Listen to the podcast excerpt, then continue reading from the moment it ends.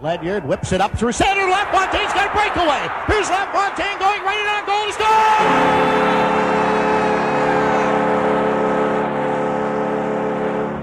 Oh, tis the season! Fa la la la la la Fontaine! And it's four to two Buffalo!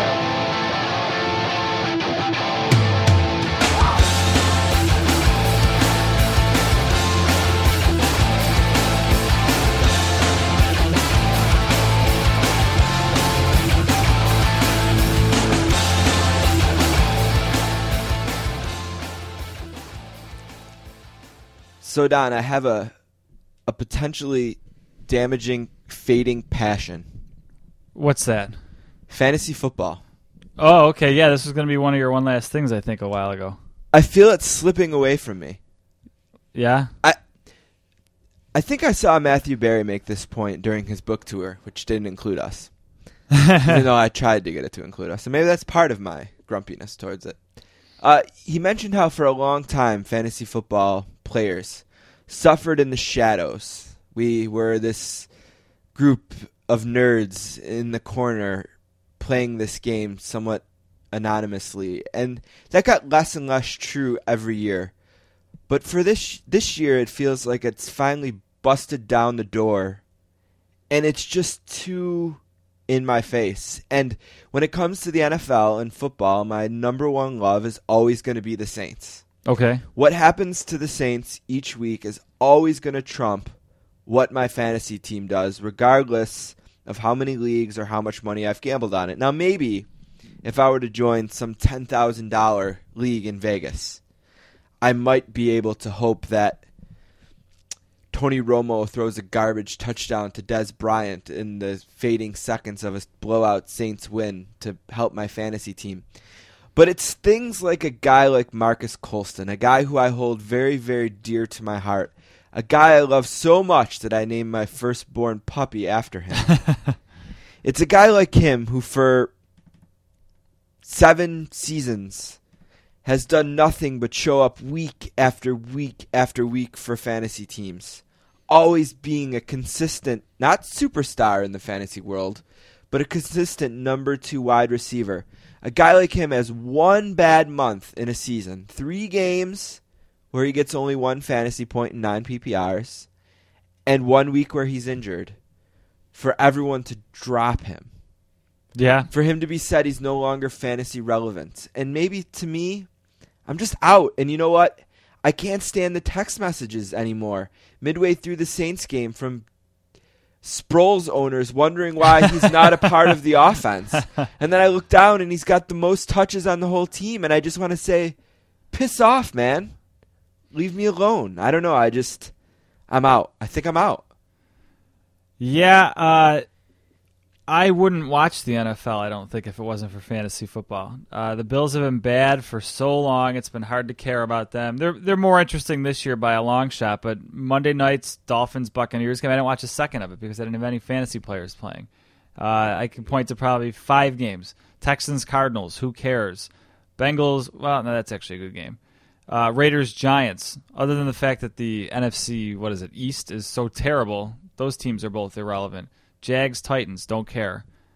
Uh, I could go on and on like this. But there's no need to care about those games. There was plenty of others being played. The only time I think that potential argument holds up is on the night games because oftentimes you will watch a night game that you would often dismiss. Right. And maybe this is just a perfect storm year for me in the sense that I drafted a team that ESPN.com said was going to be the best team in your league, that everyone else was playing for second, and they started one and six. Yeah. And then I had a team, my most expensive league, where I felt like I did everything right, and I put myself in a great position. I made a great trade, and then in one week I lost Randall Cobb and Reggie Wayne and Doug Martin to IR, and then I picked up Doug Martin's replacement, who looked like he was going to do great, and Mike James, and now he's gone to IR, and that team's in the shitter, and all the stuff I said about the Saints, and I don't know. We need to. I need to get Fabiano on here because he's got to talk me off the ledge. Because I just feel like I just don't even want to be in any leagues next year. Yeah, I think if if I don't know, maybe I'm just not a big enough sports fan. If I if I didn't have local teams and fantasy sports, I don't think I'd watch much sports at all. I'm just not that interested. Most games just aren't that good. Like the Seahawks Falcons, was that a good game? No. I mean, what was the best game of the week this past week? Maybe Bengals Ravens, and even that was kind of boring. You know, I watched the game. It was a tight game. It went to overtime, but it wasn't particularly good. And the biggest play in the game was a gigantic mistake by a corner. Well, I guess the difference between me and you is that the best game every week is always going to be the one that my team plays. And that Sure. even held true when my team was bad for a long stretch. I guess maybe I don't I don't want to say you're not a big enough fan, but your team is at a long stretch stretch of poor See, my team's at a stretch of mediocrity. though. fading on that. The Saints. Uh, from 1996 to 2000. I mean, that's well, right, right, right. five years of miserable, miserable teams. The whole Ditka era. I mean, the, Right, and the Saints though before that were like miserable. So I mean, I think they almost got to the point of like lovable losers, the Aints and all that. So the Bills weren't that. They were just kind of a middle of the road, boring team. And now they're, I think they're coming through that after. I mean, they had all the years of success, and then they've just been boring. Uh, what was I going to root for on those lousy teams? I mean, I don't, I don't know. I wanted them to win, but I couldn't care. I couldn't get. By, I wasn't going to go out and run out and buy a Todd Collins jersey. So- Well, anyway, welcome to the Sportscasters, season three, episode thirty-three. It is November thirteenth, two thousand and three. One day after 11, 12, 13. What did you do to celebrate, Don? Did you 11, get married? 12, 13? No, no, No. Why did that happen a lot? I imagine. yeah, I did. heard there was a huge, uh, huge run to the altar for a big bunch of dummies. Tuesday wedding on uh, 11, 12, 13. We have an amazing show for you today. I'm uh, host Steve Bennett, co-host Don Russ over there, the former co-host for eight years of the Howard Stern Show, and the current host of the Artie Lange Show. Now a two-time best-selling New York Times author. Artie Lange is going to join us on the podcast today. Couldn't be more excited and privileged to be able to bring that interview to you. And also a guy that we couldn't be more proud of, a guy who started much like us back in 2006 in a bedroom in Toronto recording a podcast called The Basketball Jones that eventually became simulcast on Grantland and now is uh, the Starters podcast that airs every day on NBA TV. Our friend Tas Melas is going to be on to talk about what's been going on in the NBA season. Now, about eight games in, and Don and I will admit to him that we've seen zero seconds of those eight games collectively for each team. At least I have. I'm no, I- I haven't. have I haven't seen anything. well. Like I said, the only thing I heard about the NBA was that uh, the Heat lost the first game, and people freaked out. But uh, the I've recorded this interview, and I will tell you, we pull I pulled it off. Okay. So if, if you're an NBA fan tuning in and you're like, wait a minute, why would I want to hear this guy who knows nothing about what's happened interview someone who so eloquently speaks about this league I love every day? I will encourage you to do it because I think that maybe there's a little bit of a different perspective on it. And uh, I think it was a great back and forth, so I, I hope you check it out. Uh, you can always find our work today's, uh, last week's, which featured interviews with Jeff Marek from Sportsnet.ca uh, CA and um, the Marek versus Wyshynski podcast, and David Shoemaker, Maker, Shoemaker. Shoemaker uh, from Grantland, and his new book, which is part of our book club this month, uh, My Life in Wrestling, uh, the history of professional the squared circle. life, death, and professional wrestling. Yes. Yeah, I listened to that interview because last week you said you were worried about how and you got his name wrong. I don't think you did at all in the interview. So, So I waited till today. yes, I think you, I think today was the first time you may have gotten it wrong. You can find that, and you can also find our podcast next week, which will feature Katie Baker from Grantland live from Russia, and the second installment of our Pearl Jam Superfan series featuring former American League Cy Young winner Jack McDowell. Sweet. Uh, that will be on our, our website, www.sports-casters.com. You can find us on Twitter at sports underscore casters, and you can email us at sportscasters at gmail.com. We got Artie Lange, then we got the greatest of all time. We're going to do a book club update. We are going to interview Tas Melas. One last thing. Let's start with three things. Let's play a game. All right. Count of three. One, Alrighty, I'll take it off. two, The oil patterns on a PBA lane are very, very difficult. three. I might be able to beat Jamarcus Russell at quarterback. This is the funnest night ever. Did we just become best friends? yep. Now let's move on to other business. So the NFL, rolls along. Uh, week eleven. You want to start with that? You don't want to go Oh right yeah, the we- Sabres here? that's right. We could. We'll get a little local here first. Both of these might take us a little while. So, Yeah, let's hit the Sabres. all right, uh, Sabers. Most people are going to say. I Blew saw, I, it up. I saw an interesting tweet. I don't remember from who. Maybe Jeremy White, a local guy here, who said it's amazing how shocked we as a fan base can be about something that we thought was way overdue anyway. You know what I mean? Like this is something that everyone thought had to happen, will eventually happen. When's it going to happen? Now that it happened, everyone's like, "Oh my god, I can't believe it happened." You know what I mean? But uh, Darcy Regier is out. Gone. gen- general manager of the Sabers, longest tenured general manager in the league, slightly outlasting uh, the longest coach in the league last year in Lindy Ruff.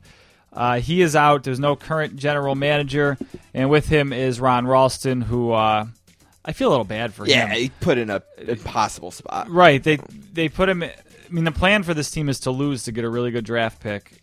They lose, and they. It's Ron just Rolston's the case fired. of a new regime bringing in a new guy, and this happens all the time in sports. Ron Rolston was not Pat LaFontaine's guy, so Ron Rolston is gone. Right, uh, and in as you said is Pat LaFontaine, longtime Saber, local legend. Uh, His number hangs in the rafters Yep. at the arena. and bringing back with him is Coach Ted Nolan, who people hated the way he left and. Unceremoniously run out of town.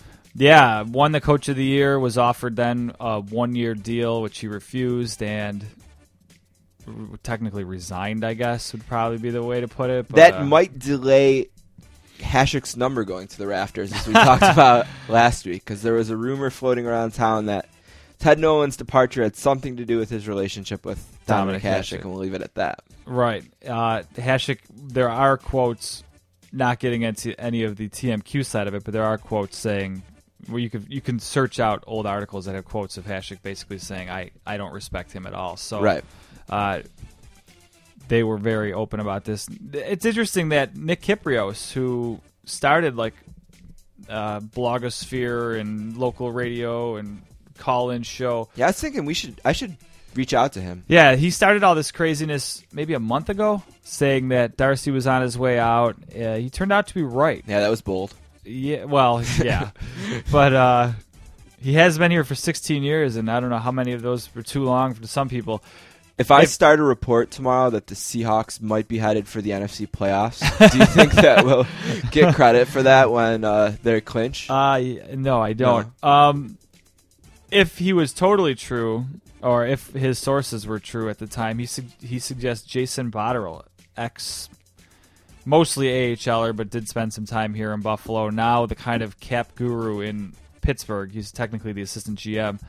Uh, he would be the next Sabres general manager. That's who he claimed at the time. He's not saying that now. Now you're hearing all sorts of rumors. There's a short list. Rick Dudley. Rick Dudley, I've heard uh, Mark Messier, and that wasn't from Pat LaFontaine, but he said on his short list was someone who had won Stanley Cups. Leon Lett, I think, is on the list. He might be. He might be on the list. founder of Arby's. Uh, but yeah, it's a long time coming. People here in Buffalo are uh, shocked and excited. And Well, here's here's my what I'll say about it. So, everything that was going on with this team yesterday was horrible. Everything about it. right, It's horrible. The way that they would boldly proclaim we would be in the in the need to prepare for suffering right, was horrible. I hated that. The energy at the arena was horrible. Yesterday, for the fourth time this season, the Sabres were losing one to nothing before I either knew or remembered they had a game that night. Everything about it was just miserable. And then this morning, you wake up to good news. The fired Darcy tag on Facebook is done. They've fired Darcy. For the second year in a row, seemingly, they've done what the fans have asked, because it seemed like last year even the during fans wanted Lindy fired. even during the games they were winning, which hasn't been many this year. The fire Darcy chants could be heard in the crowd. So fire Darcy is done, and in his place is a new position. The position that Pat LaFontaine now holds didn't exist yesterday in this organization. Right, organization. He says he's not qualified to be the GM. Uh, I think he is qualified to hire a GM. He says he knows people in the hockey world that he thinks are qualified for this position. I believe that. sure, yeah, And it seems like the way the organization has constructed itself, that extra position isn't going to create a too many Indians or too many Chiefs yeah, too many Chiefs, not enough Indians scenario. I think that it'll be okay. I think he's a really level-headed, smart guy in the Hockey Hall of Fame, a legend here, and a good good face of the organization, and someone who's going to be much better at speaking to the media than Ted Black is, who's a disaster at it. Just completely hu- humiliated himself with the whole Pominville thing. Yeah, Pat LaFontaine is going to handle all that stuff much better than him. yeah. I Ted Black. I don't know if he still does it, but used to do a weekly call in to the local sports show. Hopefully not. And I like I liked his honesty, but as far as yeah, he has said some things that just haven't been overly tactful, uh, kind of foot in the mouth type things. and when he probably says things back. like teams don't honor former players, and then like four days later, the the Colts have this huge thing for Peyton Manning, Right, You just right. make the team look so foolish because you know for sure that other teams do do that. That wasn't the first time What is it is happened. his president? He's the president. What president? What? I guess he's the business guy, right? He- Okay. he's the head of the uh, business that And- is the Sabers, and eh, now Pat LaFontaine is the head of the hockey, product. Okay, I'm fine with that. Okay, so and then the other thing is is they bring in Ted Nolan, who when he left, the mantra of the team was the hardest working team in hockey. Right. And if this team can be the hardest working team in hockey, it will be much easier to swallow the poor Right. losing. Yep. Okay, we can. This blue collar town will be okay with losing if the team is working Right. As hard as possible. Yeah, I heard uh, an interview with Brad May on the way over here, and he said it, he was his favorite coach to ever play for. And if nothing else, they'll they'll get effort out of guys, and guys won't coast. And uh, that'll be interesting to see from the veteran players because the younger players. And why not keep Miller now? Especially if there's Yeah, I thought no, of that too. If There's there's no trade value there, then so what? He's still plenty young enough. He's having a great season. Let him be the Hasek to those other 25 hard workers in front of him or whatever it is. Yeah, I've never been a huge Miller guy. I think I'm an apologist for him a little bit because people come out of the woodwork to bash him a little bit. But uh, I've always thought he's just a above average goalie who can be great at times. But yeah, I would actually kind of agree with that now. M- Miller gets out from under the the shadow of Ruff and now Regier. And it's a brand new start for him too, and maybe they can convince him to stay. And like you were saying about Pat LaFontaine, he has these connections within the hockey industry, and everyone that I heard interviewed today said how he's one of the nicest, most respected guys in hockey. Like nobody had a bad word to say. I mean, not that someone's going to say something bad, but so if nothing else, maybe Pat LaFontaine can convince a guy to come here. Or they talked about hockey heaven when Pegula took the team over, and they've been nowhere close to that. But I think this is all a step in the right direction. And the number one thing to come out of today, the death of the word suffering and the birth of the word patience. patience. And any fan in this town will tell you, we can be patient, but we don't. No one wanted to sign up for suffering. Right. You don't write two thousand dollars season ticket checks to suffer, suffering. but you are willing to write them in the exchange of patience for the day when you can go down there in shorts and a t-shirt in April to see a to playoff. see a playoff game. Right. Yeah, Mike Schopp, who we've had on the podcast before, actually, I think it was as soon as, like you said, yesterday, this was the worst thing going. He had a Twitter conversation going with his followers about what can the Sabres give back now to make it fun still. Like, and people were just soliciting crazy thoughts. Like someone said, vote for the starting lineup every night. The starting lineup's meaningless kind of anyway. Uh, fans should be able to vote. Like people were just suggesting things to make the arena experience fun because the product has been so decidedly not fun. And now maybe that all changes. It'll be. What's crazy about this is this all comes on the eve, I guess, of their next game against Toronto, which is the first game since John Scott went after their superstar and Phil Kessel.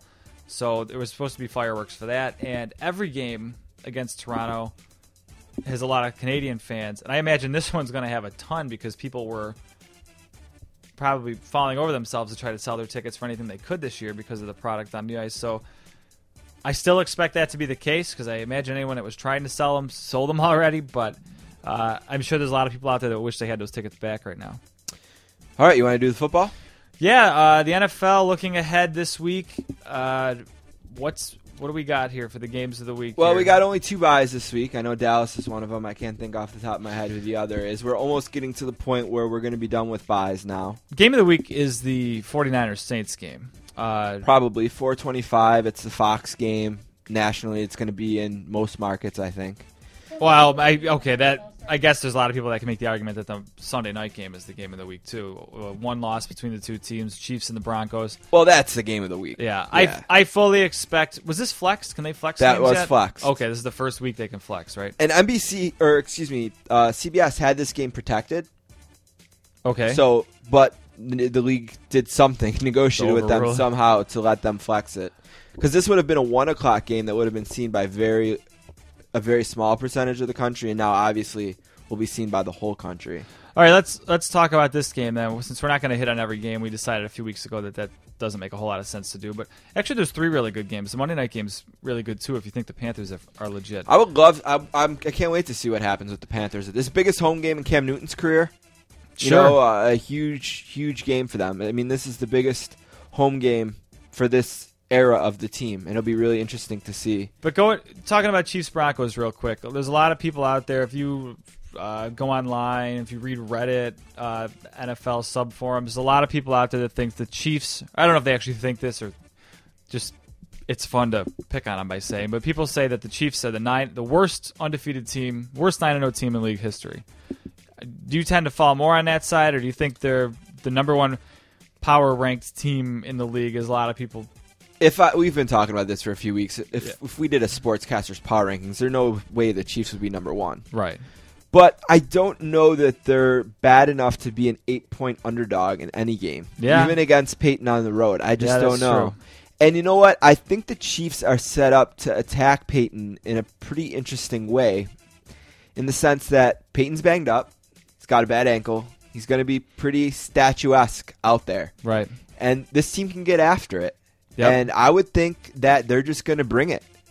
They're going to bring it and bring it and bring it and bring it, and they're going to hit him and hit him again and hit him again, and then they're going to see where they can stand. And if Alex Smith can hold on to the ball and not make mistakes, and if Jamaal Charles can break one off, maybe this is going to be a close game. I, I would probably think the Broncos are going to win. But if I had hundred dollars given to me and was forced to bet it one way or another, I'd probably take the Chiefs plus eight.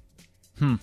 Yeah, I'm not sure. Uh, that said, I did see some sort of stat, and some of these stats can be twisted uh, to work for your argument. But someone said something like Peyton Manning in the second half of the season or in the playoffs, whenever he's faced the number one defense, is something like three and three, and his numbers aren't all that impressive. And the Chiefs are technically the number one defense in the league right now, so it will be interesting to see uh, how that plays out. And this will be a banner week for the Chiefs supporters that have been saying no, um, they are legit. I mean, this is their first real test. They can only. I always kind of say they can only play the.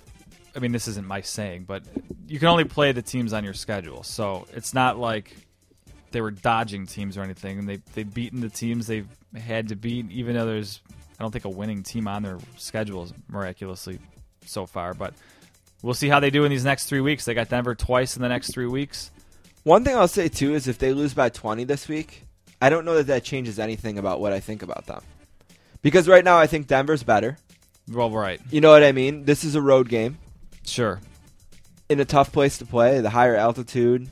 What if they lose by um, by twenty to him twice in the next three weeks? Well, if they lose by 20 at home, an arrowhead to them, yeah, they're a fraud.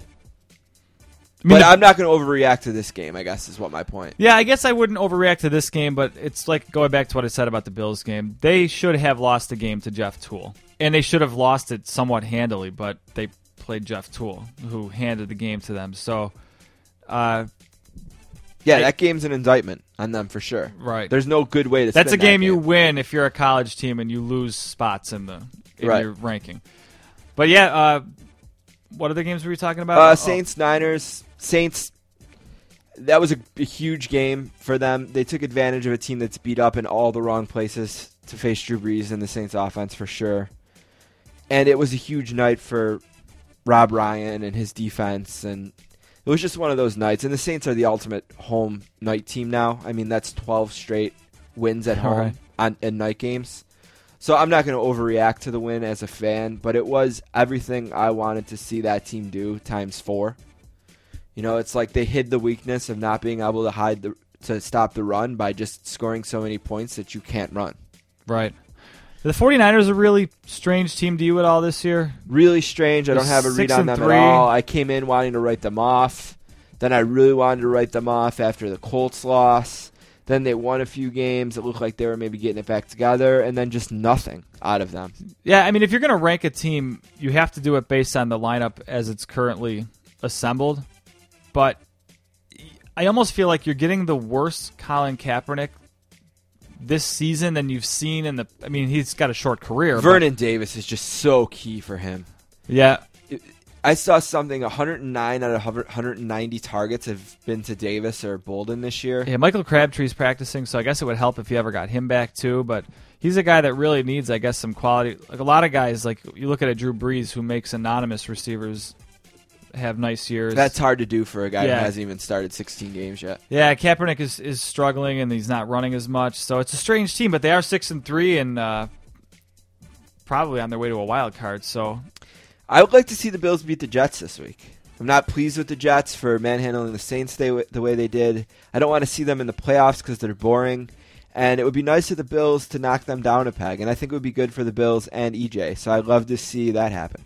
Yeah, I don't, I didn't have a one last thing planned off the top of my head. I might, I might hit the Bills and EJ Manuel on this one. Uh, last week's game was the most, was the worst game of the season for me. Browns Bengals is really interesting because that sixth spot in the AFC is could be a 500 team. could be a basically. 500, and the Browns can certainly get themselves, and that would be a sweep for the Browns over the Bengals Yeah. if they can pull that off. Browns on- have such a nice, road. a nice defense, but they, they, they can't get anything out of their quarterbacks, running backs. I mean, Josh Gordon's been a little bit of a bright spot, but And uh, it's a big day for Chip Kelly too. Eagles need to take the Redskins and put them down. Eagles need to win at home. Yeah, they're at They're home. 0 and 4 at home. They're at home against a Redskins team that's one and four on the road, and they're playing a, a big boy quarterback this week, which they haven't done in a while. The, the Eagles have really they've gotten some breaks in the uh, opposing quarterback. Yeah, I think that's it. Maybe Chargers, Dolphins, and uh, the Dolphins. Any, I mean, what hurts the legitimacy or the excitement that might have surrounded this game is the fact that if the Dolphins were for real, you can't go out on national TV and lose to Tampa Bay. Uh, they're four and five now. Like you said, a 500 team might might creep in, like a nine and seven ish team might creep into the playoffs in the AFC. But boy, they, were they uninspiring against Tampa, a team that has looked terrible all year. Well, quick third thing for me this week. It looks like college basketball is going to have one hell of a season, and it started last night in Chicago with the 2013 Champions Classic. They had two pretty incredible games. They had Michigan State playing Kentucky and Kansas playing Duke. Uh, the Kansas and Duke game was the second game, and with about three minutes left, it was a one point game. Kansas did pull away sort of at the end, but we got to see Jabari Parker, Andrew Wiggins just kind of show the nation that they're maybe the two most exciting freshmen to hit college basketball in a long time, and that's not even taking anything away from James Young and so many of the other really great players that were on the court. So I guess I'm just saying in a really small, concise way that we haven't forgot about college basketball. They're going to have a really exciting season, and I'm sure Luke Winn is going to be in here to tell us all about it really soon. My third thing this week is football related, but it has to do with more off the field issues, and that's uh, Jermichael Finley. He now Yeah, this is kind of sad, actually. Yeah, they initially talked about how after his injury, they didn't put him on IR right away, but after a couple weeks, he's going to have to go under. He's going to have to undergo season-ending neck surgery. Uh, he apparently had gotten to the point where he couldn't even turn his head at home, and this neck injury sounds severe. The surgery is serious. It's it's a no joke surgery, and right away I saw reports that people around him expect him to have to retire. Uh, his agent released a statement. Similar to what happened to Nick Collins, uh, who Yes. is also a Packer. Yeah, and he, Nick Collins did have to retire, I believe. He did. Yeah. Uh, the to give a sentence here of his agent's statement that was released. He said, "Once surgery has been completed, Jermichael has every intention of resuming his football career, and we fully support his efforts to do so." Uh, okay. That idea? Yeah, I I, mean, I know it's what you love to do. I know it's how you make a living, but if he can come back, you know what? Actually, the number one comment on this article says it really well. It says, "Get healthy, take care of yourself. If you could still play football afterward, that's just a bonus." I think that's how he's got to feel about it this way. Uh, it sounded like he was terrified when this first happened, so the fact that I mean, life goes on after football, and if he has to retire, just retire. I mean, it's easy for me to say, but you got to think about your health. Uh, people have CTE stuff like that, and that's no joke either. Don't mess with your neck. I mean, that's such a scary, scary injury, and I don't know. I, I don't like. I when I heard he was going to retire, I felt bad for the guy, but I thought, okay, he's thinking of his future, and to read that statement saying he has every intention of resuming his football career, that made me a little worried for the guy. So I hope hopefully he gets better, and if he can play without any risk of injury, then I'm sure the Packers will welcome him back. But Yeah, get well. Yeah, get well, exactly. All right, we are going to take a break and probably come back with Artie Lange.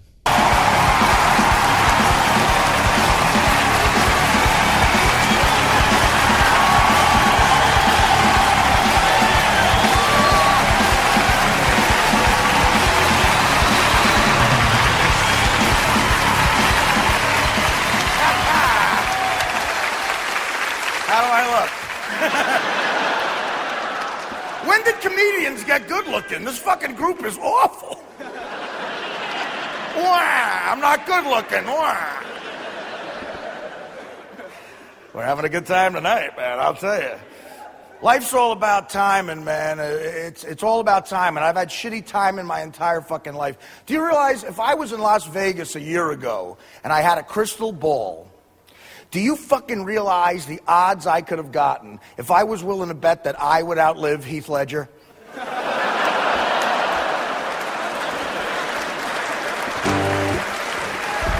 you in the second verse? Yeah, come on, keep going. This is good. Don't give up. What is the second verse? I got it. Party, you do it. All right, son, come on. Working double time on the seduction line. She was one of a kind. She's just a mind, oh my. Wanted no applause, just another cause. Made a meal out of me and come back home. take it, Brian. and cool me down to take another round. Now I'm back in the ring to take another swing. Cause the world was shaking,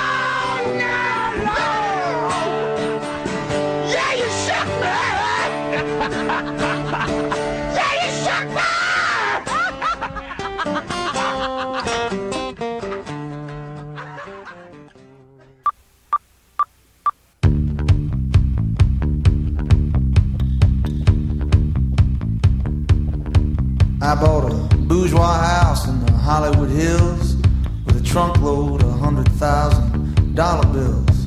Man came by to hook up my cable TV. We settled. Our first guest is from Livingston, New Jersey, and is a two-time New York Times best-selling author. He spent eight years as a co-host on the Howard Stern Show, and is currently the host of the Artie Lange Show on DirecTV. He's a stand-up comic, an actor, and a survivor, and he is making his first appearance on the podcast today. Warm sportscaster's welcome to the legend, Artie Lange. What's up, Artie?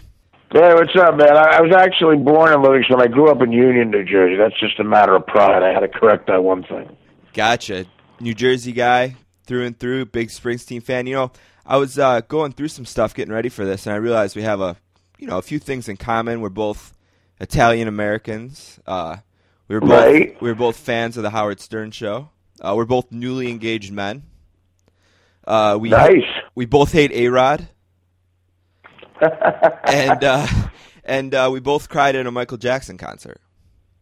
wow, there you go. Yeah, But- that's a tough one to admit. No, the last one was just you, but um, uh, I was gonna, I was gonna say I doubt that's true. uh, one thing though, I, I don't know if I'll ever. Well, I'm pretty sure I won't have in common with you is you know just this thing about you being a New York Times best-selling author, and I was thinking about the way your life has turned out here the, the last bunch of with how transparent it, it has become between the the eight years on the Howard Stern show where you are admitting so many things on a daily basis and living such a transparent life. And and now these two incredibly honest books that you've written are now available for the world to see eternally and i just wonder have you ever have you sat down and thought about like wow i i, I maybe have the most transparent life in america at this point now Well, within my world and the world where I'm a celebrity, you know, uh, it's not, I'm not an A-lister, thank God, because I think that'd be even more nightmarish. But in the solid C-list celebrity world I've created, yeah, it's it's it's transparent like hell, and uh, I mean that's one of those things. You know, again, one of my heroes of stand-up was Richard Pryor, and he approached it the same way. Uh, you know, every time um, he screwed up in life, his stand-up act got better. And I, uh, you know, I mean, honesty is the key to comedy, and uh, I've always tried to be honest about stuff I've done in life and about people I've met in life and how they act, and and uh, just tell the truth. You know, I don't mind it. I don't mind it. It's uh, it's good for my art, if you want to put it that way. you know, this question isn't meant to be an ego thing, but I wonder if when you write a book like this and you're as honest as you are in it and you put it out, is there a worry in the back of your mind that, oh my God, what if I just poured out my heart and soul and this book's just a failure and no one cares?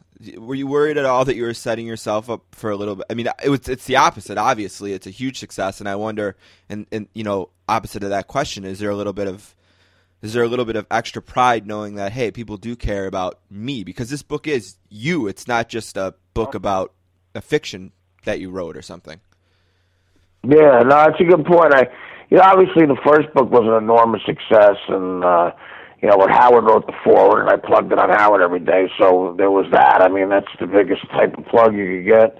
So with this book, yeah, there was a sense of wow, you know, I'm putting myself out there now, I don't have the Stern Show every day to plug it, and uh, when it hit the bestsellers list this time, it was a real sense of pride and and also uh, a sentimental feeling that people do, um, you know, actually uh, care about me to the point where they'll buy the book and, and read about my life. I you know, it's kind of a rare thing. I have I have two bestsellers in the last five years, and both are books about my life, which means people are interested in my life. It, it, it's a nice feeling, you know. Um, so uh, hey, what the hell? Hopefully, it's helping people too, you know. you have uh, you've been on a lot of shows the last couple of weeks promoting the book and i think you being here is proof you've been just about everywhere uh, and uh, one thing i've noticed and I've, I've watched quite a bit of it is that whenever anyone talks about your time on the stern show one thing that frustrates me someone who was was a listener almost all those days that you were on the stern show one thing that frustrates me is everyone wants to kind of boil it down to either how it ended or how you fought with Teddy or maybe someone else on the show. It seems like Right. it seems like no one wants to talk about anything else and there's so many moments, so many days on that show where you just totally entertained me and many other people and I think one of my favorite moments just to to bring something else up for once is uh, when you had the chance. I think it was pretty early in the run when you had the chance to kind of sing the second verse of "You Shook Me All Night Long" with ACDC. And, yeah, uh, right. I mean, just a legendary Stern Show moment. I mean, everyone in the studio was going crazy. I remember at one point Howard like tried to to quiet you, and uh, and Brian Johnson like, "No, no, no, son, come back, come back," you know. And I, I was just thinking about that, and I was just, I just wanted to give you an opportunity, maybe to mention some of the really great moments you had on the show. Does anything stick out as like a, a favorite moment, as opposed to so many of the negative ones people are focusing on? I, I appreciate that, man. I mean, no, yeah. I mean, listen, that is true. I mean, for the first six years before the last year and a half when heroin took over, I, you know, I was a co-host on the show, and the reason I was on the show is because I could be funny, you know, and I'm proud of that. And Howard wouldn't let somebody who wasn't funny on that show, and that and that criteria is huge. Uh, you know, there's moments like the ACDC thing. Of course, I I think back to. I love doing some of the impressions that were strictly Stern Show world impressions. Like, you know, I would do Mike Tyson every once in a while or whatever, but but that that's an impression that's for the world. I like doing like Ed Torian, the the the the the guy who used to give the um the exams uh, to see if people were telling the truth. I used to like to do Jeff the Drunk. I used to like to do uh, you know Crazy Alice. Um, I used to like to bust chops with Eric the Midget. You know, uh, come in that doing that voice was when he would give the lie detector test. And uh, you know, Howard, you know, always said he loved that impression almost the most, and yeah, that was a real Stern Show thing where fans had to know it, and uh, you know, just being able to be like, you know, did you ever, did you ever uh, make love to Howard? Did you ever, uh, you know, uh, call uh, Amoroso? Uh, she did. I understand she's being deceptive. you know, uh, and to have like you know people laughing and Howard almost crying laughing is, you know, those are my favorite moments was to do those characters. You know. Yeah, and like I said, I, I felt so bad the last couple weeks, feeling like like those moments are kind of gone. You know, one other kind of silly thing about the Stern show is you took over for Jackie, and I remember a big joke on the show was Jackie kind of talking about how once he he left just a few days too early because if he would have been on longer, he could have been best friends with Paul McCartney. They would have told each other jokes. And I just wonder, I just wondered, is there already equivalent to that? Do you ever sit back and say, man, if I just would have been on a few days longer, I could have been best friends with Lady Gaga or someone who's been on recently? Uh, I don't think I would have been best friends with Lady Gaga. no, I'm, uh, probably not. I guess I love Jackie, but I think I'm way more realistic with him. I mean, odds are that wasn't my job on the show was to make friends with those people. I think odds are if I was in there with Lady Gaga, she'd hate me even more than she might now if she knew who I was. So. Uh, but I would have loved the opportunity to make her hate me more. Put it that way. Uh, last few minutes here with Artie Lange, really huge honor for us to have him on the show. And you know, you transitioned from being a co-host on the Stern Show to now you're in your third year at DirecTV, being the host. And I remember one thing I hated was how people used to sometimes get really upset when you would be in the forefront of the interviews. They'd want you to just sit in the background, let Howard interview. Now doing your own show, three years, maybe a little bit longer, you you drive the interviews. You're, you're the head force. Was there adjustment in that as a, as a broadcaster, as a host? And uh, have you gotten to a point where you feel really comfortable with the interviews? Is it something you feel like you excel on now?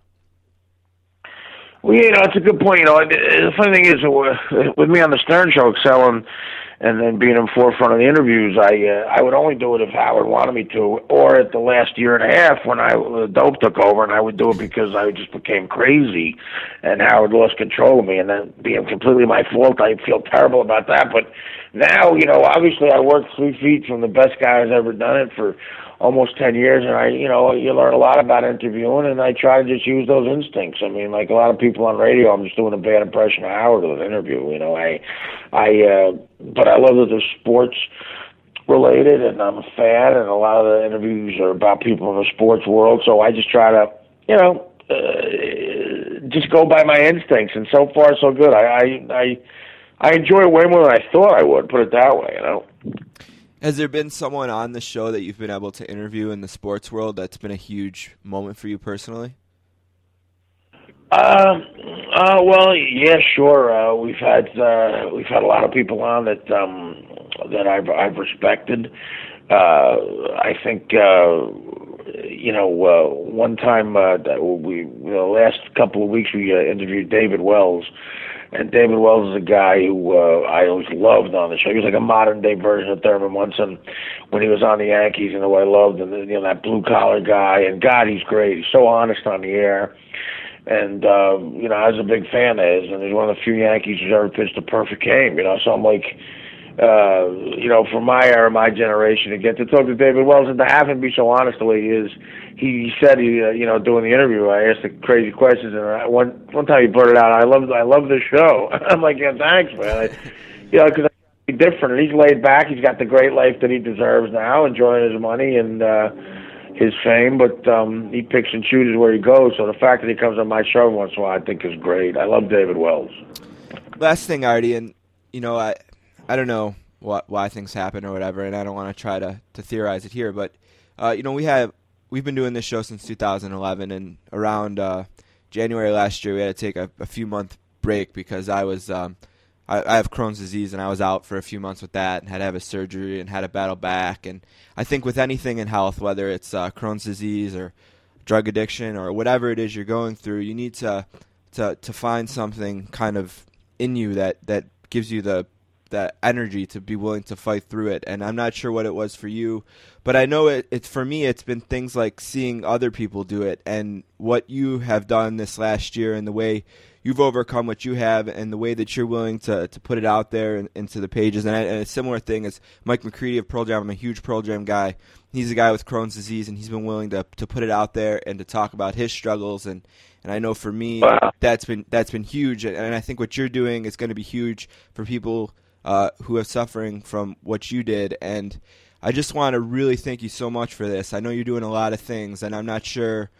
I, I know I watched one thing. The host seemed like he didn't know who you were till a few hours before, but you've been a big part of uh, of my life for a long time. Uh, you know, just in, in a fan sense. I don't want to creep you out. But uh, I just want to thank you so much for this opportunity, and I want to thank you on behalf of everyone who I know is out there saying, wow, thank God Artie is man enough to be able to say this because it's really going to make a difference. So thank you very much. Uh, Thanks, man. I, that's really nice of you to say, and it makes me feel good that you say that. And I'm I'm really happy that you're back and doing well. You're great at this. The interview's been great, and uh, you know, listen, I uh, I uh, I wish you nothing but the best, and uh, I'd be happy to come back on at some point. You know. Thank you so much for that. And hey, next thing, uh, let's just make sure you let's do something together to get A Rod out of here, huh? Get his purple lips Yeah. and and just it. yeah, it's He's gonna leave. He's gonna have a great life when he when he leaves baseball. He's gonna be rich enough to have time to have nothing but fun. So let's just get that started soon. thank you so much, Artie. I really appreciate it.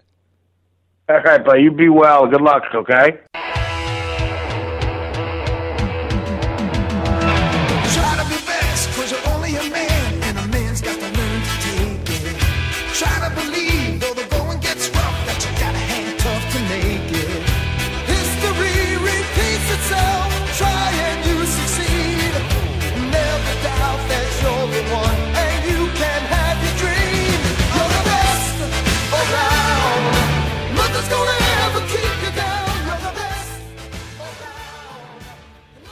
All right, want to thank Artie Lange for joining us on the podcast. That was a huge honor, and I hope you enjoyed checking it out. The greatest of all time, where Don and I declare three things from three separate categories of our own creation, the greatest of all time. Why don't you kick it off this week for us, Don? All right, I'm going to start it off. I couldn't remember if you've done this one before, but if you did, I don't. I know I didn't, but I'm going to go with the greatest saber of all time, in light of all the recent Sabres news, and I'm going to say, and this doesn't go like what some people mean. Like if you say like this guy is a saber, you know what I mean? Like I'm not talking off the ice, personal stuff, and the reason I have to preface it that way is I'm going to say it's Dominik Hasek, and he didn't leave as the greatest say locker room saber or anything like that, but. uh He's the only guy to me that I think is arguably the best ever at his position. So to me, that makes him the greatest saber of all time. Yeah, I mean, he's got Hart trophies. He's got an Olympic gold medal. Yeah, his numbers were ridiculous when he was here. He was he was he was unreal. Uh, What he went five Vezinas when he was here? something three Hart like trophies. That. Yeah, uh, stuff that will never happen again because of how every goalie's kind of the same guy. It seems like in the league nowadays. But sure, it was a different era. There wasn't as much scoring, but I still think you can argue he was the best goalie ever.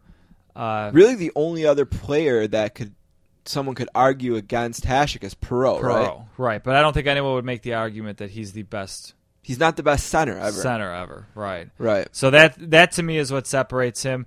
I have read. I don't remember who had it. I think my brother Josh had a book that had like all these like the 50 best hockey players of all time, and Perreault was in there, and they said that he played in a super. They call it dead puck era in hockey, like when there's not a lot of scoring, and he still managed to score a ton of goals. So maybe, maybe somewhere somebody out there. He has there over 500 goals. Maybe somebody would make the argument that had he played in a higher scoring era, like when Gretzky played, maybe Perreault would have been the greatest of all time. But I mean, that's I don't think you'd get that argument. Usually, the greatest player skater of all time is Gretzky, Lemieux, or but Hasek, greatest saber of all time. All right. I listen to Howard Stern a lot. Everyone on this show knows, and we just had Artie Lange on. But the problem with Howard Stern now is he only has a show on Monday, Tuesday, and Wednesday.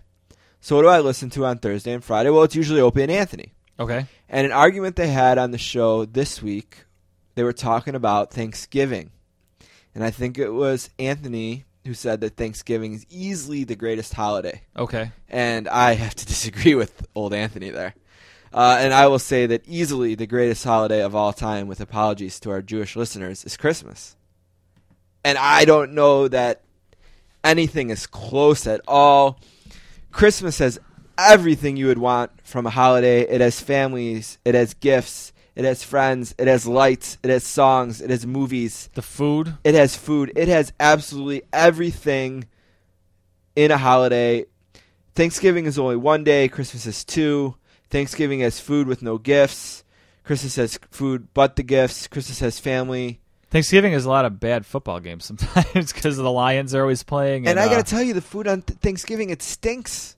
The traditional Thanksgiving food is brutal. you know what? I'm. We had this talk Dried out turkey, off the air before. cranberry sauce. Who wants that? Yeah, I'm not a big turkey guy. I do I want like. steak and lobster, and I eat that on Christmas. I like the rest of uh, Thanksgiving dinner, but yeah, I'm with you. I'm not. I'm not a big fan of turkey. Stuffing, it goes right in the trash for me. I don't want that. Oh, I like stuffing. Corn is just going to end up in my toilet. I'd rather have ham than turkey, and ham is kind of the traditional Christmas thing, right? I just, I, I'll tell you what, in my family, we're never eating a traditional Thanksgiving dinner if I'm hosting it. And I've blown off my grandma's house the last few years because she won't give up on it. We go out to eat instead with Tammy's family. Oh yeah, I got no time for the turkey and the cranberries and the stuffing. yeah. So Christmas, greatest holiday of all time. The greatest musical instrument of all time is the acoustic guitar.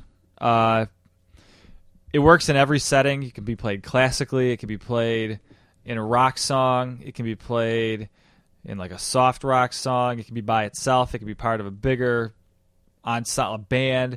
It works with everything. Uh, electric guitar by itself is loud, and I'm not sure you're going to sit there and listen to one guy play an electric guitar while singing. Acoustic guitar is the perfect musical instrument. You could sing while playing it. My wife wouldn't like that I said this maybe because she's a flute player, but she can't sing while she plays the flute. So, uh, and she likes to sing as well, so she'd have to give me that. I think it's the perfect musical instrument, and it just it sounds the best, and that's it. I don't think there's a lot of argument. I don't think Argument against the harp, just a little too big. harp is a little too Yeah. big, a little too uh, I don't know, Disney sounding or something. But uh, Cowbell, cowbell's good. It's it's limited in its function though. triangle. Triangle, I think, falls in the same cowbell category. Right. I, I like acoustic guitar there. All right. All right, uh, another Stern thing to piggyback on our Artie Lange interview earlier. Greatest whack packer of all time is Beetlejuice. And I think this is one that's really easy as well. Eric the Midget is miserable. Jeff the Drunk is a drunk. Uh, and he's just stealing Hank the Angry Drunken, Drunken Dwarf's Dwarf, yeah. bit. May Hank rest in peace. Hank, I think, is the only one that you can really argue with. But it's Beetlejuice. It's Hank was Beetlejuice. pretty surly too. Beetlejuice was pretty lovable. Beetlejuice is lovable. He's hilarious looking. Yeah. He's the things that come out of his mouth are unpredictable and hilarious. He's got a sensitive side, which was shown when Hank the Angry Drunken Dwarf died, and Beetlejuice was crying Right, right, right. I mean, Beetlejuice is everything you want. You can rent Beetlejuice. you know, I mean, you could have Beetle. I'm, I'm going to have a stag soon. My brothers, they could get Beetlejuice to my stag. That'd be awesome. You know what I mean? It probably won't. Probably not worth the money, but it could happen. I remember looking or thinking back, and uh, it was right in my wheelhouse. The E show because it was right as I was kind of like probably becoming an adult, like a teenager or so. So like it was kind of raunchy and stuff. And if you're trying to be rebellious, you you watch the E Howard Stern show. And I remember episodes where they took a camera into Beetlejuice's apartment or whatever he lived in, so they could film him. And I think this is something he did without cameras there, is the impression I got. He would order Chinese food or pizza, and then he would do push uh, sit ups naked when the person came to the door. I, I didn't understand it, but it uh, it was hysterical and unpredictable, like you said. So yeah, I, I don't think I'd have an argument against that either. My last thing was actually a request you sent me, and you told me that I should do the greatest board game of all time. Yeah, And I couldn't believe you hadn't done it yet. that's a little broad, and if I haven't mentioned it, I am a big board game dork, but I'm kind of like I'm not all the way there, the way like a Dungeons and Dragons guy, or I have never been to a board gaming convention. So I'm gonna go, and because I might want to use other categories later on for future things, I'm gonna say the greatest gateway game of all time. And what I mean by that is, uh, my gateway game was Settlers of Catan, and that's true for a lot of people. Once you play that game, you'll realize, wow, there's there's games out there that uh, I may not have heard of that are really good. They're not necessarily difficult. I don't have to be some guy in a costume playing Dungeons and Dragons. There's in betweens Monopoly and Dungeons and Dragons out there, and they're really good games. I'm going to say the greatest gateway game of all time is Ticket to Ride. Uh, it's not my favorite game. It's you're making trains uh, and you're trying to complete these train routes from one place to another. But the beauty of it is it's totally elegant in the rules and it's super simplistic. I think there's three rules. You either draw trains, you build a train, or you draw new destination cards, and that's it. It's a board game that can show people that there is stuff beyond Monopoly and uh, Clue. Clue and any roll to move game. Once you graduate past roll to move, which is a horrible, horrible game mechanic because it's 100% luck based and does nothing else. Life is another example. Roll to move, even though it's not a dice, it's a wheel. You'll get past that into better games once you discover games like Ticket to Ride. And I, I think it's just the easiest game to teach. It's the easiest one to pick up. Part of the problem is Settlers of Catan is a really easy game to teach if somebody knows how to play. When I bought it, nobody knew how to play. Right. So I was there that day. even though the game is super super simple once you know how to play it still took us probably a good hour Yeah, we were watching YouTube videos. yeah to figure out how to play it which might which feels crazy now knowing how easy it is to play but uh, you'd never have that issue with ticket to ride it's a perfect gateway game into more serious board games So Ticket to Ride is the marijuana of board games. Is that what you're yes. A- absolutely it's uh, i think it's a must own for anybody with a with a board game collection So yesterday, 11, 12, 13, I woke up, went outside, had a candle. It was really hard to hold, and I was really frustrated in the cold, cold November rain. And it made me realize that the greatest song with a month in the title is absolutely Guns N' Roses' epic November Rain. Uh, just narrowly edging out Collective Soul's December. December, yeah Uh, some other ones that I, I kind of looked out there. There's a long December by Counting, Counting Crows. Crows, yeah. Uh, Fourth of July by Soundgarden. Uh, August seventh by Jon Bon Jovi. December song by George Michel, or George Michael. Uh, End of May by uh, Michael Bublé for people in that. There's a Jonathan Coulton song. He's like a nerd guitar playing kind of comedian guy called The First of May. October by U2. Okay. U2 also has a uh, Fourth of July song. Counting Crows have an album called August and everything after, but I don't believe there's a title song on there. Uh, what else do we got here? We got some September stuff. September Sun by Type O Negative, which is really tough, but probably wouldn't be on anyone's list. What is that Green Day Wake song? Me Up When September Is that what it's Ends. called? Yeah, it's a great joke every October Yes, yes. to find out if anyone woke up. The guy from Green Day. The Day. guy from Green Day yet. But Right. without a doubt, it's that cold, cold November rain, which doesn't last forever. The best, the greatest song of all time with a month in the title. Huh. So for me today, I have the greatest holiday of all time is Christmas, the greatest whack packer of all time is Beetlejuice, and the greatest song with a month in the title of all time, November Rain. My greatest Buffalo Sabre is Dominik Hasek. The greatest musical instrument is the acoustic guitar, and the greatest gateway board game is Ticket to Ride. All right, we'll be right back with a quick book club update.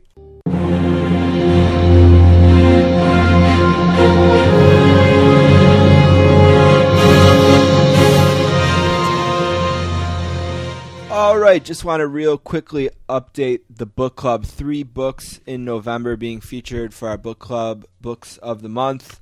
Uh, first book is Monsters, the 1985 Chicago Bears in the Wild Heart of Football by Rich Cohen, which I noticed the other day was the number one sports book in iTunes. So, book's got a little bit of buzz. It's about the 85 Bears. And Don and I thought it'd be a cool book to check out in light of us loving Jeff Pearlman's book, Sweetness, as much as we did Right. a couple of summers ago. And uh, Jeff Pearlman has a new book called Showtime about the 1980 Lakers, which I'm sure will be the book club book of the month when it comes out in February. Uh, also, this month, in a couple of weeks, actually in a couple of days, I will be in Dallas, Texas, standing on the X, getting my picture taken where JFK's brains were unceremoniously blown out of the back of his head by Lee Harvey Oswald. And an expert on that assassination is a guy named Larry Sabato from. The That's uni- a thing, huh? You could stand on the X. yeah, get your picture taken, Wow. and I will do it, Hmm. and I will tweet it from at sports underscore casters. Uh, Larry Sabato runs the history department at the University of Virginia, and he has a very big book, which Don is about 175 pages through right Oh, now, yeah. called the, the Kennedy Half Century, the Presidency, Assassination, and Lasting Legacy of John F. Kennedy. And Mr. Sabato will be on the 25th ish or something like that, whenever our show is that week, to talk about his book and the 50 years since the assassination of John F. Kennedy. And as featured last week on the show, which you can find at www.sports-casters.com or on iTunes or Stitcher, The Squared Circle, Life, Death, and Professional Wrestling by David Shoemaker, who was very kind to join us on the show last week to talk about his excellent, expansive book on wrestling. And in the interview, David mentioned he's good buddies with a sports writer from Grantland named Bryan Curtis, who's also been on the show before. And I reached out to Brian and uh, mentioned to him that I'd really liked a piece he did for Grantland that was an oral history on the 1989 World Series. And he wrote back to me, Don, and said, Hey, I just saw David last night. We had a book party for him, and he mentioned how much fun he had on the show. So Oh, that's nice. that's cool. yeah. So thanks to David, and if you love professional wrestling, make sure to check out his book, The Squared Circle: Life, Death, and Professional Wrestling. We are going to take a break and come back to talk about what has happened in the first couple weeks of the NBA season with our friend Tas Melas. Well,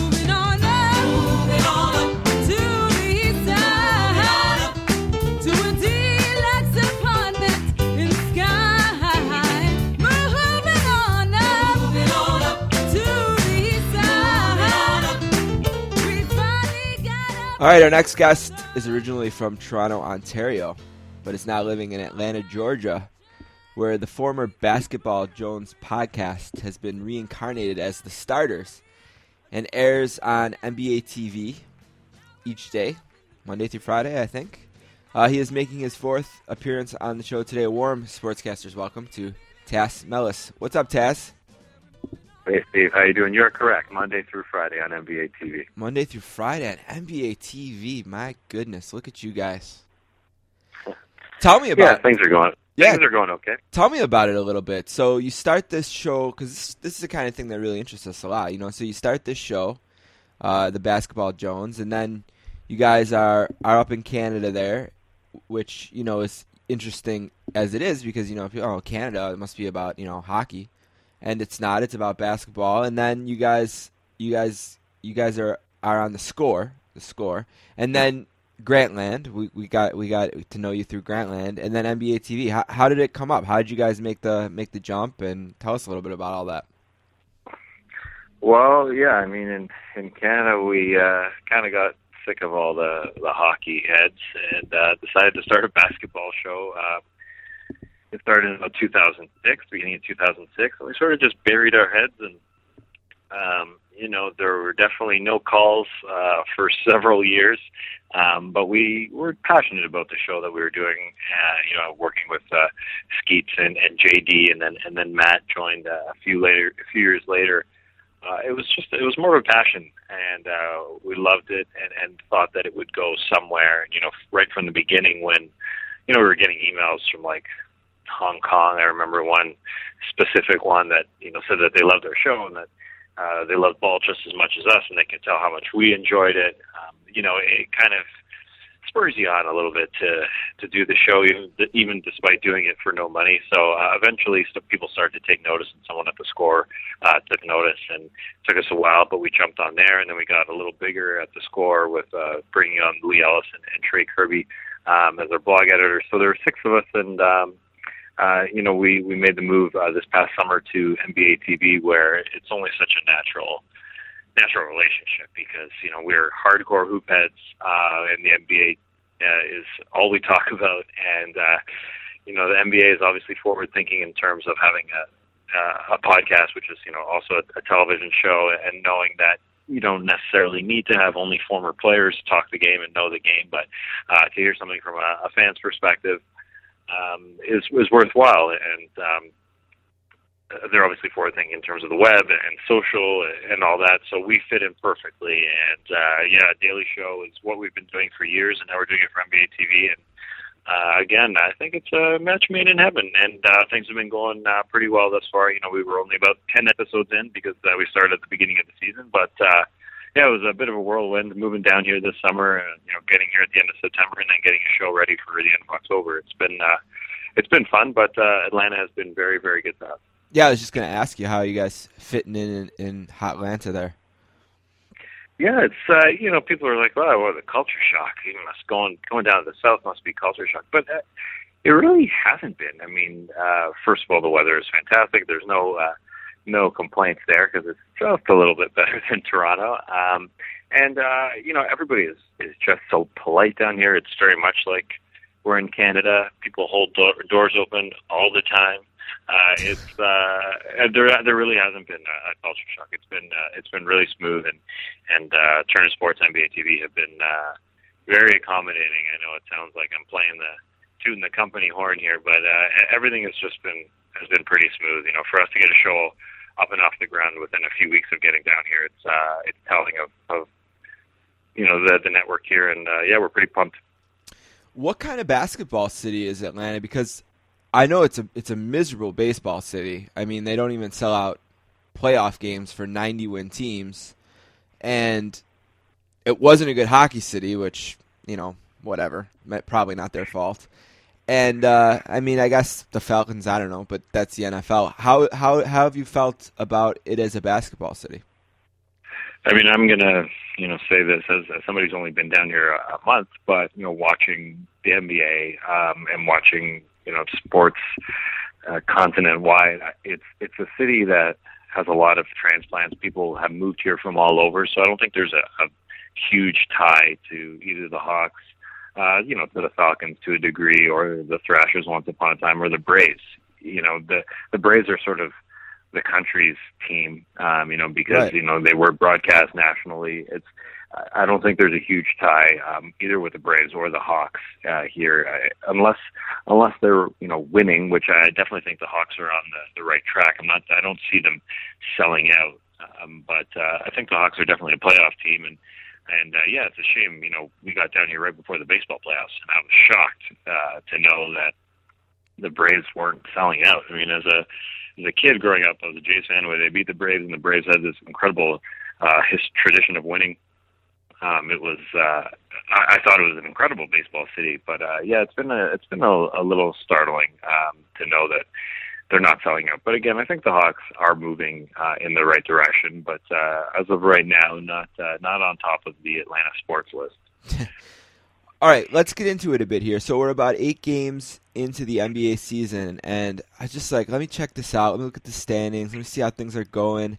And I got to tell you, the very first thing that jumped out to me is, oh my god. Well, that was the second thing. Uh, We'll get to that. The first thing was the Spurs. It's like these guys are seven and one again. Like this team, because all you ever hear is, "All right, the Spurs are having a great year, but this is it. They're just too old, and you know this is going to be the end. So you know, hopefully they can get this done." And they didn't win it. And I know we're only eight games in, but it's just like seven and one again. You know, I don't know. No, no, it's true, and I'm glad you're talking about them because they don't get enough publicity, uh, and and people are actually taking it for granted that they're seven and one. Again, uh, and people aren't really looking at it. It's great that you notice that uh, because the average basketball fan definitely is not noticing. It's uh, it's incredible, and you know, coming down here to NBA TV and talking with uh, you know former Spur and Brent Barry, um, he is uh, you know always sort of toots the the horn of, of Gregg Popovich and that in that organization and how they make basketball so easy um, and how they have sort of a uh, a collegiate type of mentality and structure where I mean if you don't fit in um, you're gone and uh, you've got to fit into the system and yeah you say guys are old but they're they're also just bringing along young players I mean Kawhi Leonard is going to be a star they stole him uh, from the Indiana Pacers and uh, you know, obviously Tony Parker's not ancient quite yet. And then you know, guys like Danny Green and other steals from uh, uh, the Cavs organization.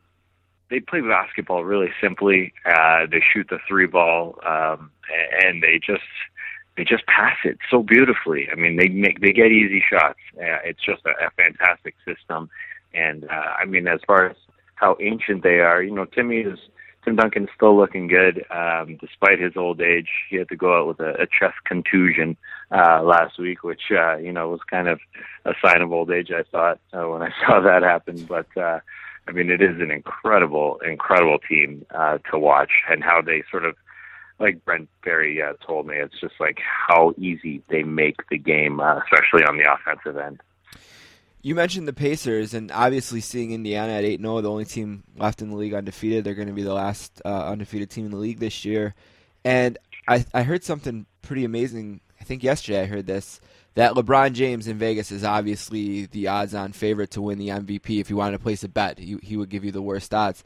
The second odds are, are for Paul George in Indiana. Tell me a little bit about this Pacers team and what makes them so good. And obviously, anyone who was paying attention to the playoffs knows that they really pushed that that Heat team, the eventual champions last year, and and maybe a couple breaks they might have been able to win that series. But tell me about this team and, and what makes up this eight zero team and the great start. And Yeah, I think it's uh, they've got sort of a, a like-minded, uh, strong organization like the Spurs do. Uh, you know, to see them take the Heat to seven games in the conference final and, and the confidence they have and, and the confidence that's rolled into this season, uh, it's you notice it right off the bat. I mean, everybody from you know head coach Frank Vogel to their top players and Paul George and Roy Hibbert. It's evident that they think that they can win the championship, and um, so so it starts from high up. It starts from even even Larry Bird and Donnie Walsh in, in the front office. Uh, this team is something to be reckoned with, and you know Paul George was sort of thrust into the starting lineup last year when Danny Granger went out, uh, and he looked sort of lost on the offensive end. He didn't know what was going on at times. He didn't have the confidence back then, but it seemed to be a blessing in disguise that this guy, uh, who Larry Bird, you know, about a year and a half ago said, we're going to go as far as Paul George Paul George takes us. And Paul George, you know, was just a, a shell of what he is now at that point. And then he was thrust into the starting lineup uh, and, and into uh, you know a, a, star role because Dan Granger was out, and he learned on the job last year uh, to go along with his fantastic defense. The offense came along. He started taking big shots in the playoffs. So it was a bit of a coming out party against the Heat in the conference finals for him offensively and now yeah, he should be, uh, you know, up there in MVP voting this season as well uh, because he does it on both ends. Offensively, he looks better. He still has to get slightly better at ball handling, but uh, him along with Roy Hibbert, uh, you know, who anchors the defense, who could easily be defensive player of the year, and looks to be uh, holding, you know, the cards in, in that race right now. Uh, it's it's they're fantastic. I mean, those two guys, they're two stars who are sort of a little bit, a little bit like the Spurs. You know, they're in a smaller market, so they're a little under, under unheralded, uh, and you know, just aren't reported on as much as a lot of the bigger name teams. So um, they're great. There's a reason they took the Heat to seven games. They obviously have that size advantage over the Heat. Um, that's why the, the Heat win signed Greg Oden. But uh, you know, they're going to be there in the end. And this eight no start um, you know, it's a little bit surprising because, you know, they only won 49 games last year. Um, but, you know, they came out to play in the playoffs and people thought, oh, maybe this is just a playoff team. But uh, George has, has definitely improved um, from last season, and that's telling. So is Lance Stephenson, and their bench has gotten a hell of a lot better. So it's, uh, it's a strong, strong team, you know, all the way through to the second unit. You know, one of the other things that I've been noticing is it's, it's just getting on the radar. Is a lot of buzz. Is coming into the season, the Celtics were one of those teams that uh, people were saying, you know, fans of the Celtics are saying it's going to be a bad year. Let's just be really bad. Let's see if we can make a run at Wiggins. This is going to be a great NBA draft. It's the right year to be bad. And they're four and four right now, and it's it's very early, obviously. But it seems like the job that Brad Stevens is doing there is getting a lot of buzz. And I was just wondering if you've picked up on anything or heard anything about what's going to make this guy a great fit in the NBA, or do you think this is maybe just the kind of classic overreaction to a new coach comes in, gets a big road win in Miami, and now we're going to anoint him maybe prematurely? Uh, oh yeah, that's a good question. I mean, they shouldn't have won that Miami game. Dwyane Wade hits a free throw at the end. Uh, they don't win it, and maybe there isn't this buzz about Brad Stevens. But you know, watching them play, um, they just they play harder than other teams, and that's how they're going to get wins. Uh, you know, they don't have a ton of talent, um, but you know, even before the season, you'd look at it and say oh, they are sort of an average uh, NBA team in terms of talent. They don't have a star right now because Rajon Rondo is out, um, but they outwork you, and I think Brad Stevens has to get a ton of credit for that. Uh, I'm I'm not sure what Brad Stevens is going to be. I think it's it's too early to tell, but um, he's got a young team working for him, uh, which is uh, you know a, a great sign. Only eight games in, um, and, and I think they are going to win a bunch of games on a Tuesday, Wednesday night in Charlotte when they're going to outwork a team. Uh, so uh, you know for them. Uh, you know, looking at their schedule coming up, they could be close to 500 when Rajon Rondo comes back in early December and that means they could possibly, you know, be knocking on the door for a playoff spot, which is crazy. Um, you know, because exactly what you said was right about preseason. Everybody thought this team wasn't going to be good, and uh, the fact is they're they're working hard. Um, they do have some talent on that team, and uh, Stevens has to be given credit um, for being four and four. And I think Rajon Rondo, when he comes back, is is obviously only going to help this team um, because they're playing well defensively, and maybe he can sort of drag their drag their offensive ranking up because that's where they're uh, they're struggling right now. You know, I mentioned uh, the draft and how big of a draft it's going to be, and it seems like maybe Utah is trying to position themselves early.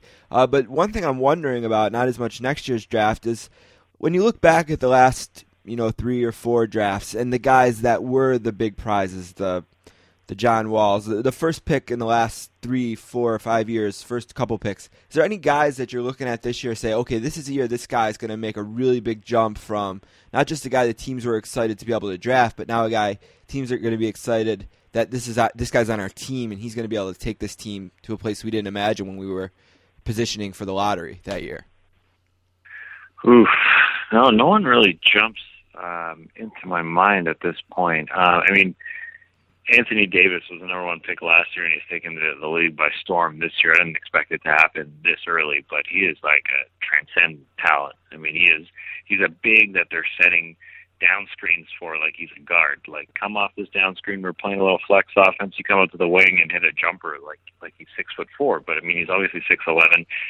Everyone thought he was going to be great, you know, blocking shots and rebounding, which he is. But he's also able to shoot, which is incredible. He's like forty five percent from the mid range, which is you know better than a guard. Um, and he can he can put it on the floor. So uh, he he's easily uh, the leader for the most improved player award, uh, which is a weird award because you know it's his second year player. He should get better, um, but uh, I, I think. Uh, I, I think he's up there. Um, somebody who kind of came out of nowhere for the Suns is Markieff Morris. Uh, he's been playing well. Um, that whole Suns team, I'm sort of enamored with because uh, Eric Bledsoe, who is a guy, um, you know, a lottery pick, but um, the the Clippers wanted to get better. Uh, they had Chris Paul, so they they traded Eric Bledsoe as their backup point guard.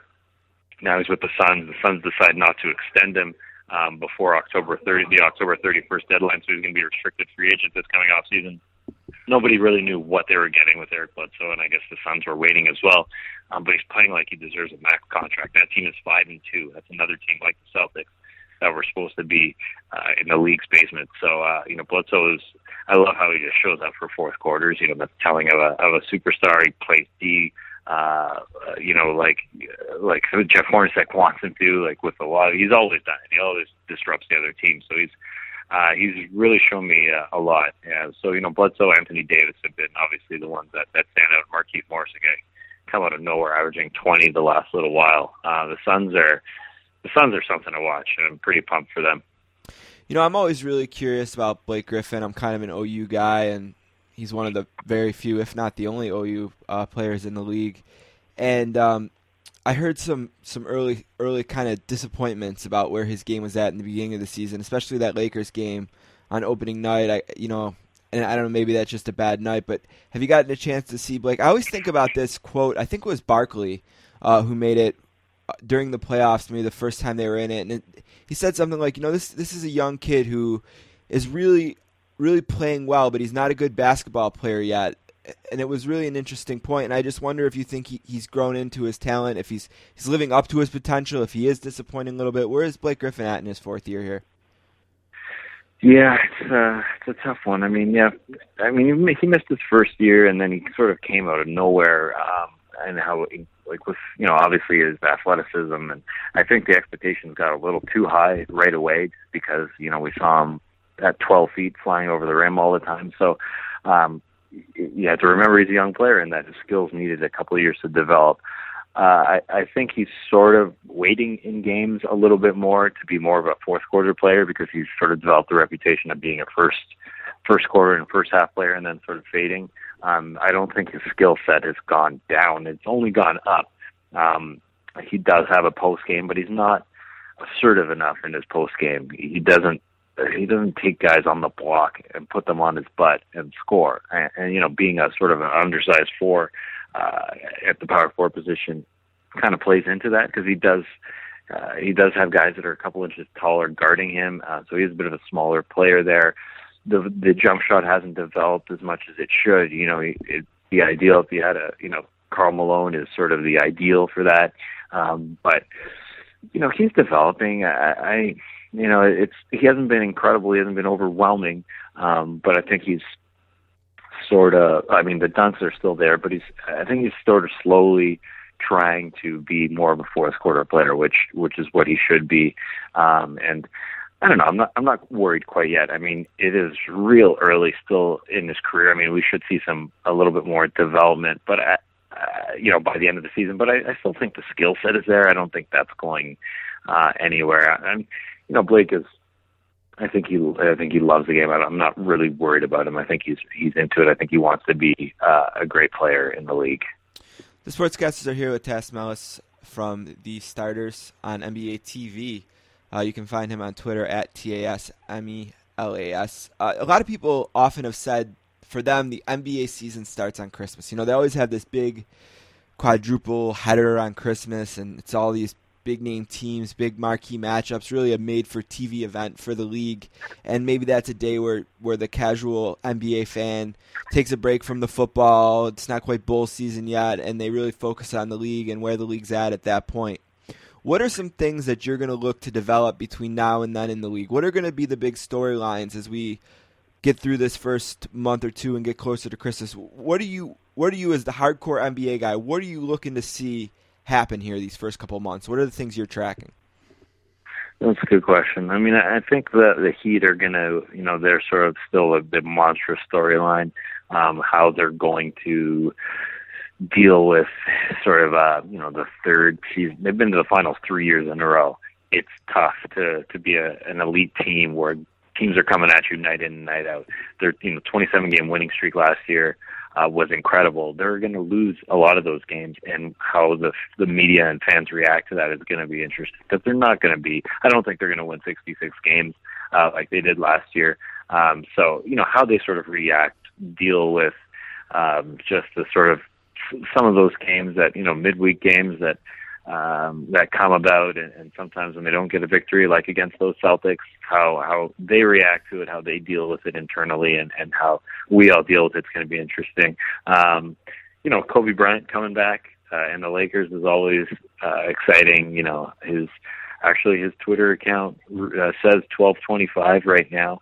Um, people thinking that he may be back on Christmas Day, um, and and you know, there's all that talk. Uh, you know, it seems like you know, and his Twitter avatar is, is just entirely black because you know he's basically sort of gone into uh, to work mode. It's going to be interesting to see him come back. It's always interesting. You know, he had an incredible year last year, even at his age, and um, it's going to be weird to see him mortal and not not the basketball player that he once was. So it's going to be uh, a hell of a storyline watching him come back. And yeah, the talk again that he'll be part of one of those five Christmas Day games, which are always fun.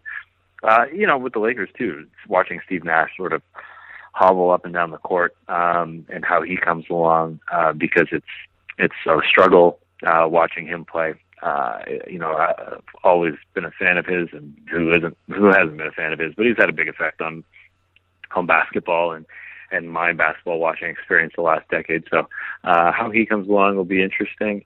Um, and you know Derrick Rose and the Bulls and how they sort of come along, and, and the you know the Durant and Westbrook uh, in the West are interesting um, because I think they're the best team in the West, and how they sort of match up with everybody. I think they people I have a short memory when it comes to sports, and you know they're top five in offense and defense last year, and then Russell goes down, so they're out in the second round, but they're way better than that. Uh, Russell is a huge part of that. So to watch them and teams like the Clippers and the Rockets and how they evolve, because uh, you know you mentioned Blake.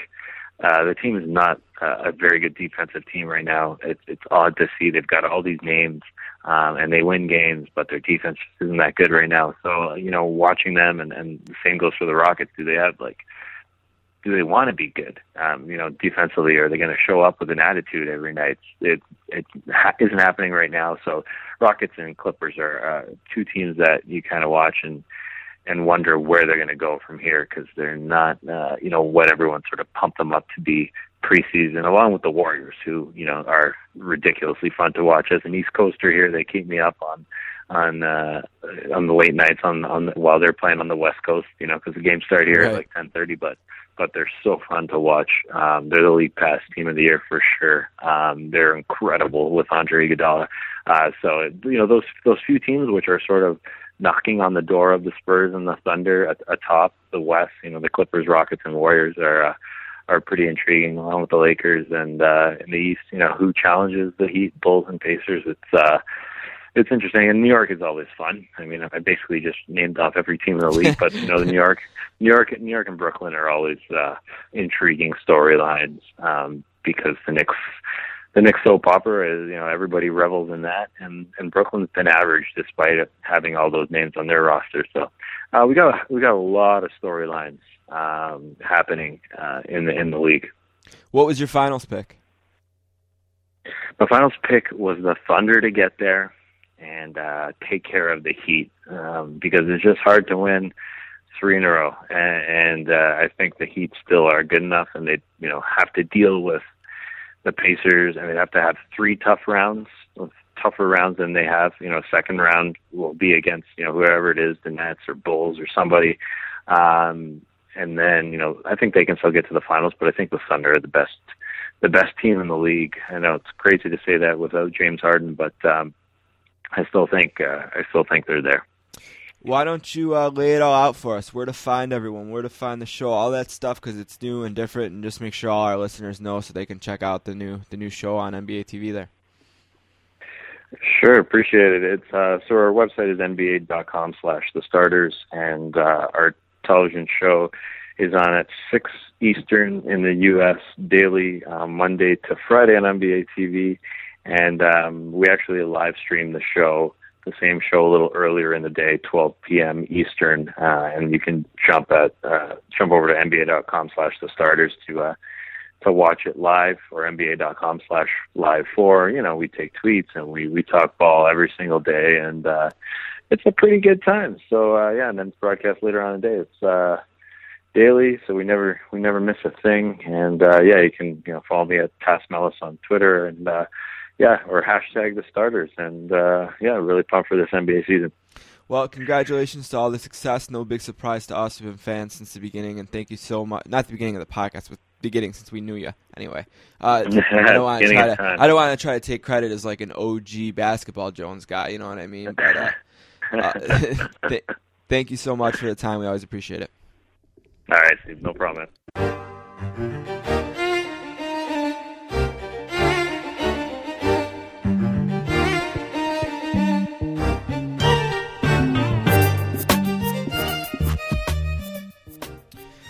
All right, I want to thank Artie Lange and Tas Melas for being on the podcast today. I want to thank you for checking us out. You can always find our work at our website, www.sports-casters.com. You can find us on Twitter at sports underscore casters, and you can email us to sportscasters at gmail.com. We're always anxious to hear what you think about our greatest of all time picks, and we're curious what nominations or declarations, as we call them, you might want to make in whatever categories are important to you. Don't forget, next week, Katie Baker will be on us on with us from Russia, and Jack McDowell will continue our Pearl Jam Superfan series just a few days after I come back from Dallas and Oklahoma City. Pearl Jam shows number 77 and 78 for me. All right, one more thing for me this week, and it's going to be local again, and it's going to be to express uh, maybe a little fear or trepidation. I don't know what the word is for it, but that Bills Pittsburgh game, and I will say I know EJ came back. I know there's going to be some rust, but that Bills Pittsburgh game sure felt like uh, Trent Edwards or Trent Edwards is a good example. Uh, Trent, it sure felt like Trent Edwards coming back from injury and not this rookie with a big arm and all the physical tools that he should have. Every pass in that game was a check, check down, check down, check down. There were so many passes to the running back or tight end. It was unbelievable. Uh, this is a Pittsburgh team that is not the scary steel curtain defense that they've been known for. This is a Pittsburgh team, even in Pittsburgh, that was ripe for the picking. And EJ Manuel looked like a game manager, and I don't want him to be a game manager. I want him to come out throwing. They played super aggressive with Jeff Tuel against Kansas City, a defense that's much better and a quarterback that's much worse. Uh, why change the game plan for EJ Manuel? And if the game plan wasn't changed, then why is EJ Manuel not taking shots deep? I, I don't believe there were any shots taken more than say 20 yards down the field. And Jeff Tuel took at least four or five. And every team should be taking four or five shots down the field just because at worst it's picked, but it works out like a punt. And at best, you, you catch it or you draw pass interference. And the Bills have speedy receivers. Uh, and one thing they can do is get open deep. And in a game that at some some point got away from the Bills a little bit, they were still checking down to running backs, checking down to tight ends, and that scares me about EJ Manuel, especially because I don't know if this team has the guts to draft another first round quarterback next year. But if this is what I'm going to see out of Manuel for the last half of the season, I want them to draft a quarterback in next year's draft class, which is supposed to be phenomenal. So I'm fine with one and done. I'm not going to consider it a wasted pick. Every pick is wasted until you have a quarterback. So I either want to see more out of EJ Manuel or I want to see them draft another quarterback next year. And it's one game that did it for me, but that's all I needed. That game felt like Trent Edwards coming back from injury. I would just say, in response to that, why were they punting so much? I, I don't know. Uh, that's when we got uh, Doug Marrone, and he was kind of a. There's like 12 minutes left in the fourth quarter, and they're inside the 45 yard line of the Steelers, Yeah, and they're I don't punting. Doug Marrone was supposed to be this Chip Kelly light, you know, like we didn't get the super uh, modern guy in Chip Kelly, but we got Doug Marrone, who's got a lot of similar qualities, and he punts just as often on fourth and three from the 50, and where you should never be punting. I just hope that that game you mentioned against Kansas City, where he was very aggressive, and how badly being that aggressive sort of turned out, didn't cause him to. Yeah, but it wasn't the aggressive. Scale back. No, I, I totally agree, and I know he's getting beat up a little bit for the play. Like, why even have Jeff Tuel throw the ball on that play that got pick six? Well, Stevie Johnson was wide open, so that wasn't your play call that messed up. You got to have a little more faith in Manuel. But it- what happens if in Pittsburgh on that fourth down where he punts, EJ throws a pick six? Yeah, I don't know. I, You know, I personally uh, don't care. There are two and I wouldn't care either. I, and my point wasn't to debate it, but more I hope that because of him getting killed for I totally- being aggressive, I- that hasn't caused him to scale back. I totally agree, and I hope that's not it.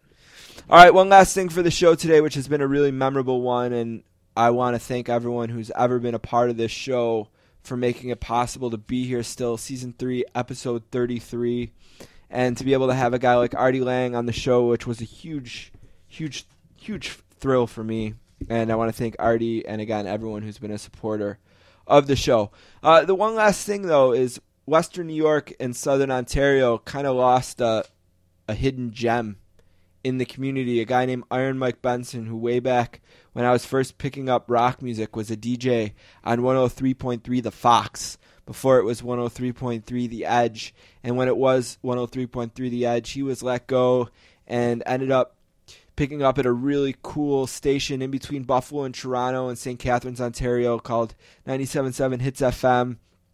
He's just a really cool DJ, a guy that does it right, loves music, loves all kinds of rock music, did fun things on his show like the 2 o'clock teaser where he'd play three songs and, and get callers to call in and, and try to guess how they're related, but not before they exchanged clean but clever insults at each other. Okay, I was gonna say I know I remember this guy, but I can't picture. That reminds me of who he is. I remember that bit, and yeah, they did that right up to the end. And uh, Iron Mike Benson got cancer and died from cancer, and I don't think I'm breaking any ground by saying cancer sucks.